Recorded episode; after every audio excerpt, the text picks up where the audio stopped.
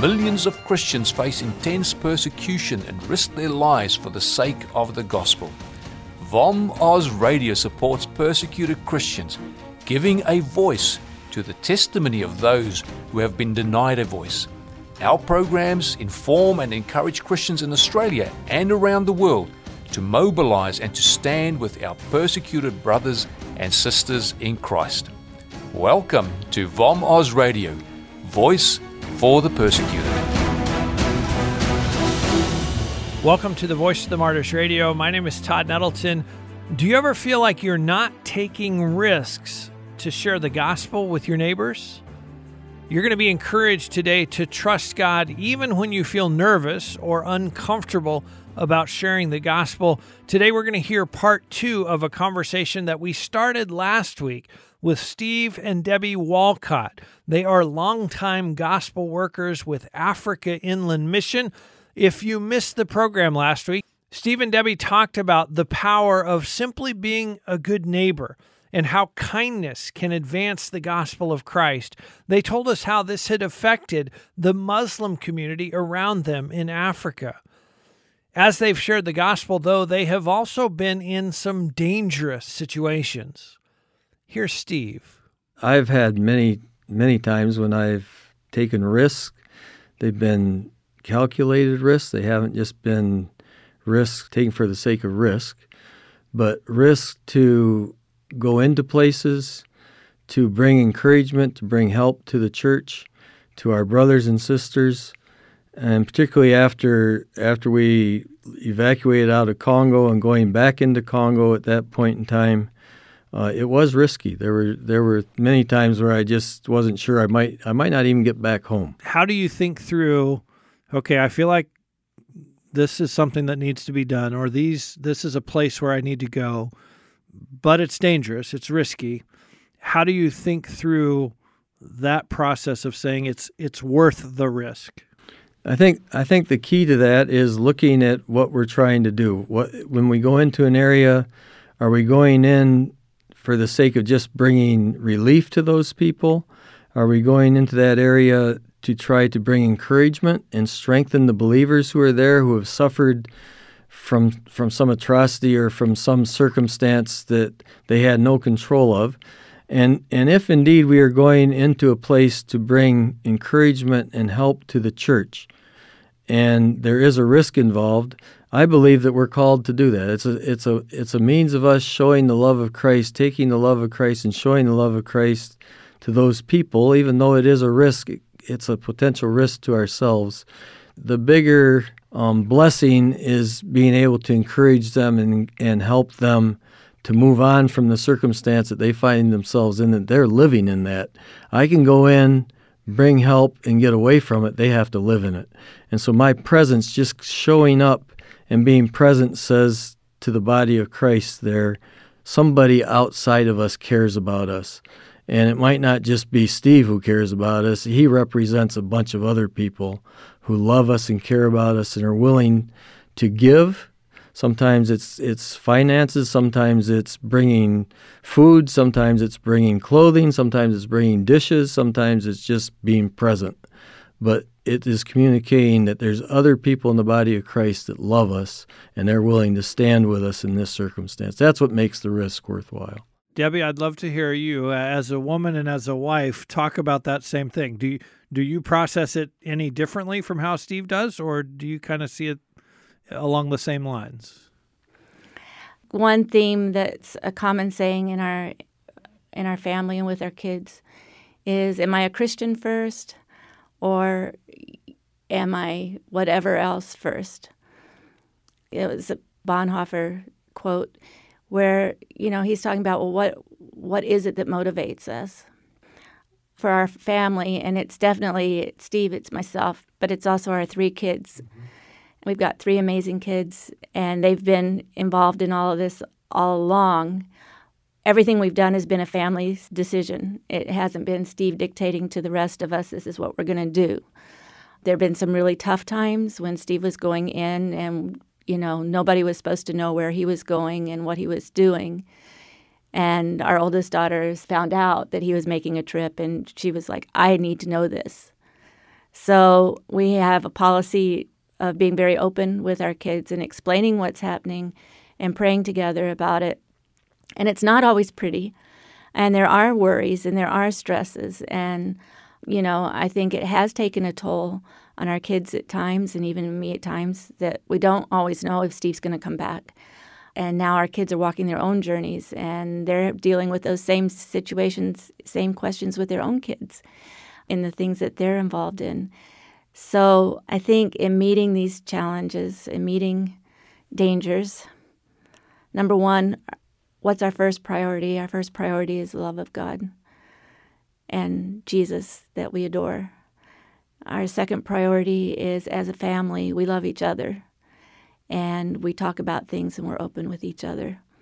We face our fears and we talk about our fears, and it's okay to be afraid then realizing that that, that sometimes you're going to have to deal with some hard stuff later.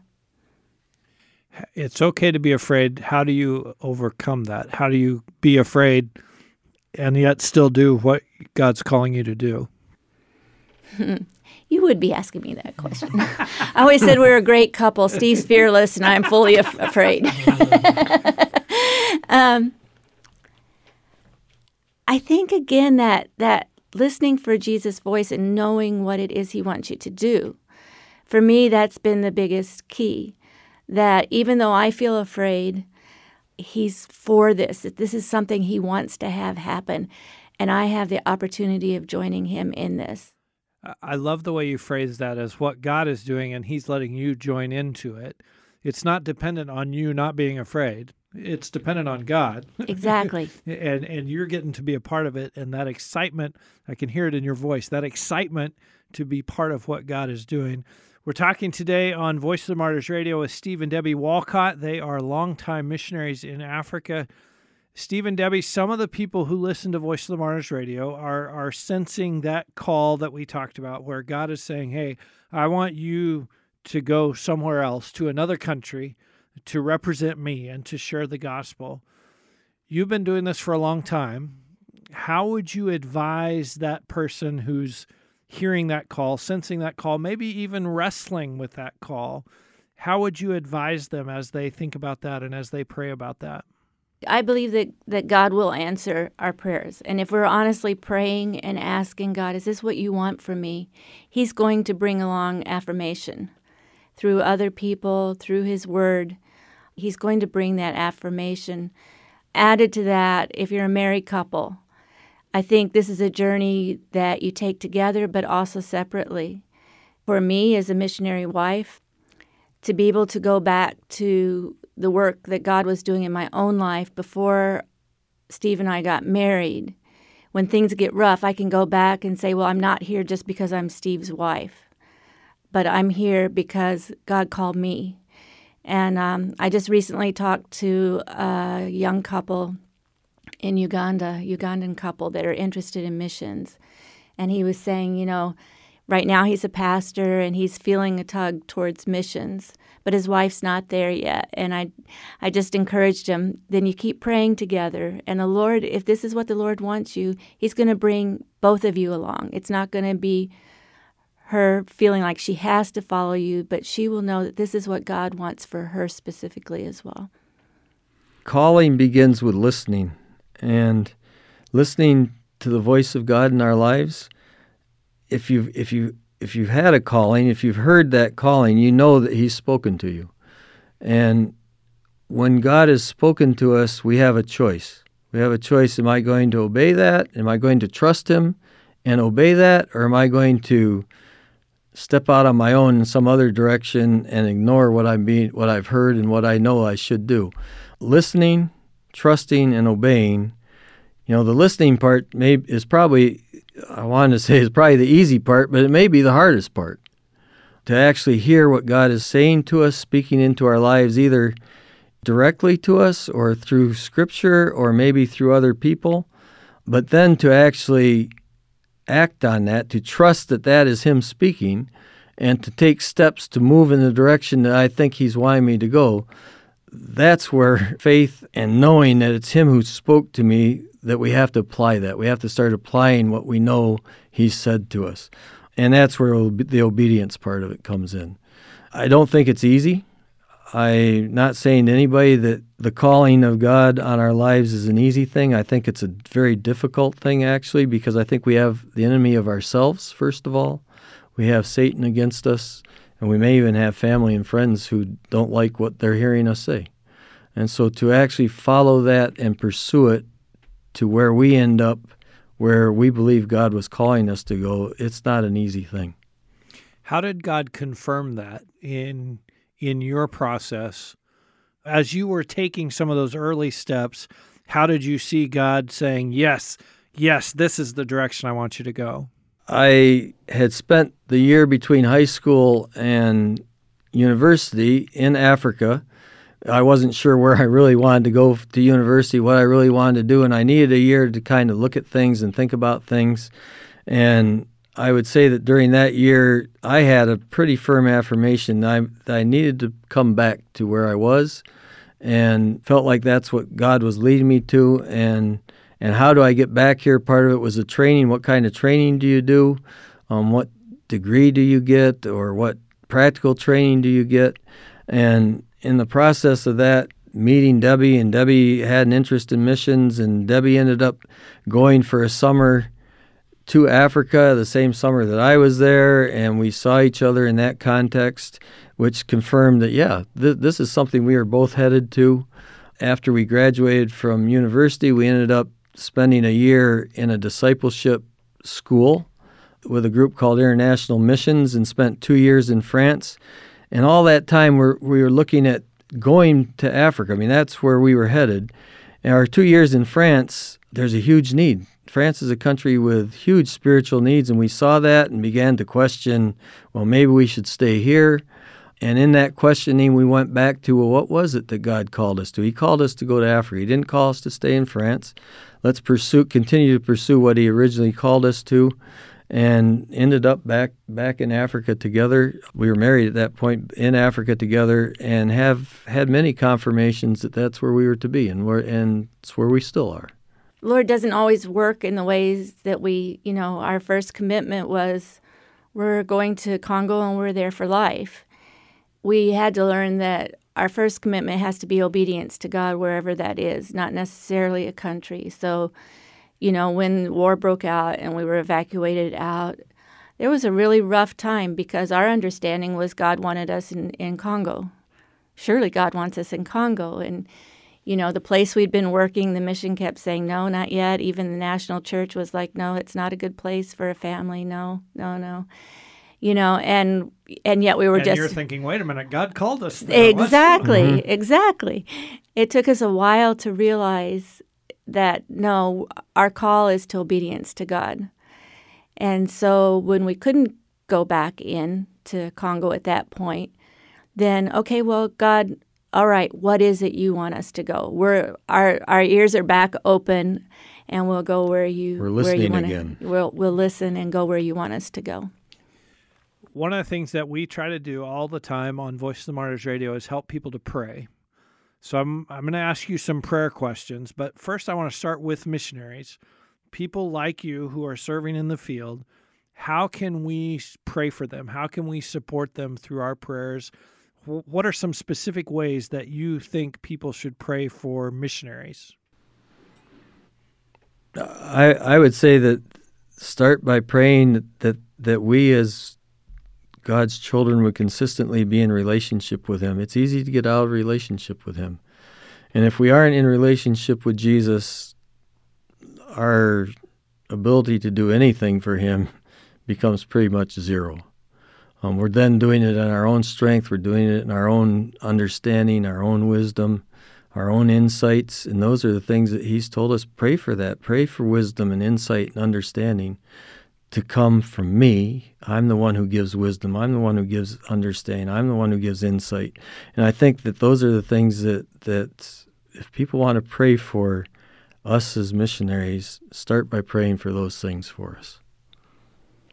Pray for the protection of missionary families, for their marriages. A missionary marriage is not magical.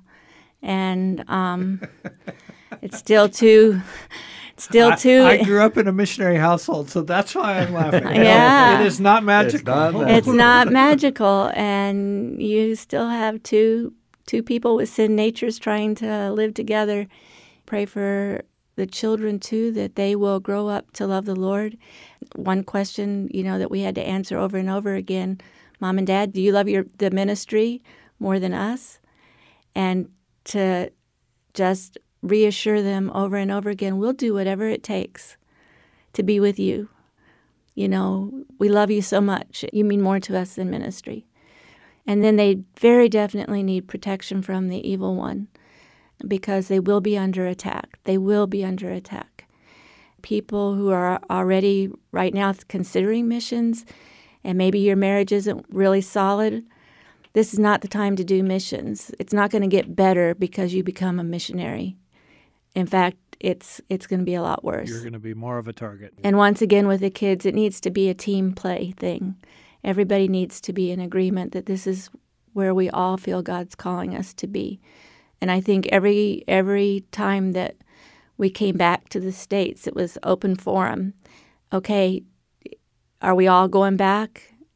In that, you know, are we all in on this, or are we not? And if they're if we're not, what are the questions and what are our options? What do we think Lord wants us to do? So, just a lot of prayer. Again, for those of you who are helping to support missionaries, your prayers mean a lot. Um, you don't know the miracles that God does on the field through your prayers. There's so many stories, but like our youngest daughter became very, very sick. And for a long time, we didn't know what was going on. We had she had to be pulled out of school at 10th grade. She thought she'd never graduate from 10th grade. But it was a long journey for her and for us. And yet, the cool thing is the expert in what was wrong with her was at Mayo Clinic. Ended up, he was a friend of ours that was on the mission field in Congo when we first went there. And so he was occasionally make trips out to Uganda where we were living at the time. And so he did house calls. So when people would say to us, Don't you think you need to go back to the States?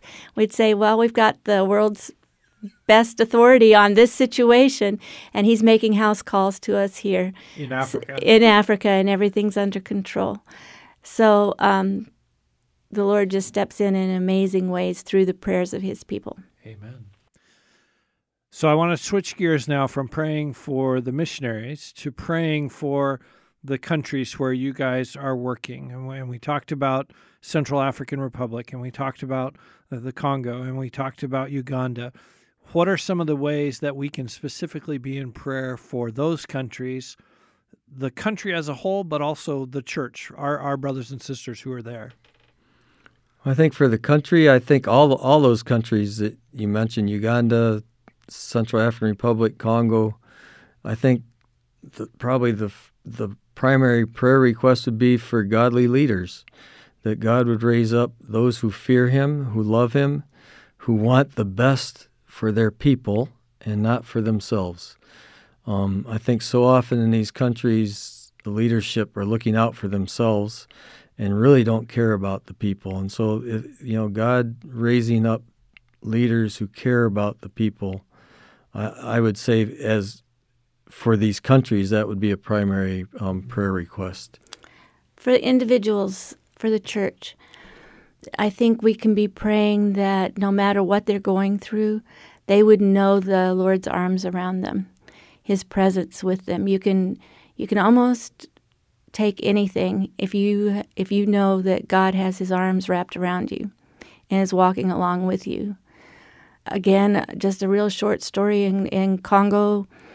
I went to visit a, a lady that she was very arthritic, bent over. She lived in a hovel um, with just like banana branches for the roof. And when I went to visit her, I, she was lying down just on some grass inside of her hut. And she she asked me to look at her feet, and her feet were bleeding because rats had come in and had been had been around her during the night. And um, I said, you know, we need to do something about this. And she said, But you know, I'm so grateful. God has provided me this place and it's dry. And she said, You know, my friends over there, they have roofs that leak, but my roof doesn't leak wow. at all. And I was just taken aback. And she said, You know, and each evening, she says, I just know that Jesus is singing to me. Again, all of us as human beings, if we have a real feeling of, of the presence of the Lord with us, we can deal with almost anything around us. So I guess that would be my prayer. Amen. We've been talking today on Voice of the Martyrs Radio with Steve and Debbie Walcott. They are long term gospel workers with Africa Inland Mission. If you want to know more about AIM, their website is aimint.org.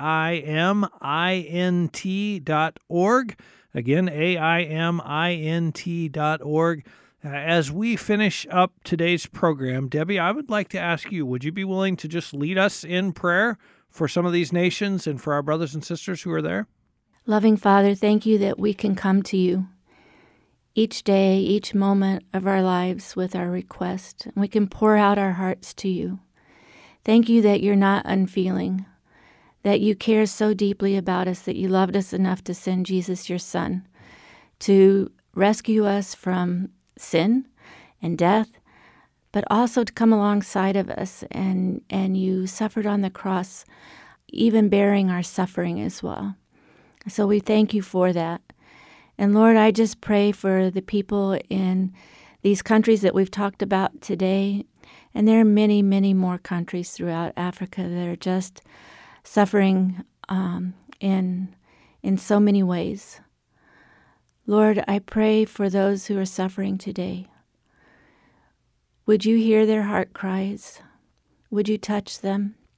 Would you pour your healing oil into them? Would you assure them of your presence? Would you surround them with your protection? Would you give them what they need to eat today, and a place to sleep, and clothing to wear? And especially for the children and the families, Lord, would you keep them together, help them not to be separated from, from each other? Lord, I pray that you would give them a supernatural ability to love the people around them, no matter even though they're going through so many difficult situations. Lord, I thank you that your kingdom is a kingdom of all nations and all languages, all tribes, all peoples of the whole world united, each distinct and beautiful in its own way, coming with many different cultures and traditions and looks and faces and yet all coming together in one glorious kingdom that just shouts the glory and honor of who you are and the beauty of you, the Creator. Lord, I thank you for who you are, and I pray, especially today, that you would surround those who are, who are being persecuted for your name with just your arms of love and clouds and clouds of protection. Cover them protect them, love them, and show us how we can love them in your name. In Jesus' name I pray this. Amen. Amen. Steve and Debbie Walcott, thanks for being our guest this week on Voice of the Martyrs Radio. Thank you. Christians in hostile nations may live far from us. As believers, we know that we are one with them and part of the body of Christ. As such, we can't ignore their suffering. If the Holy Spirit is impressing you to know more and support the work of Voice of the Martyrs, please visit our website at vom.com.au. All donations of $2 and more are tax deductible in Australia.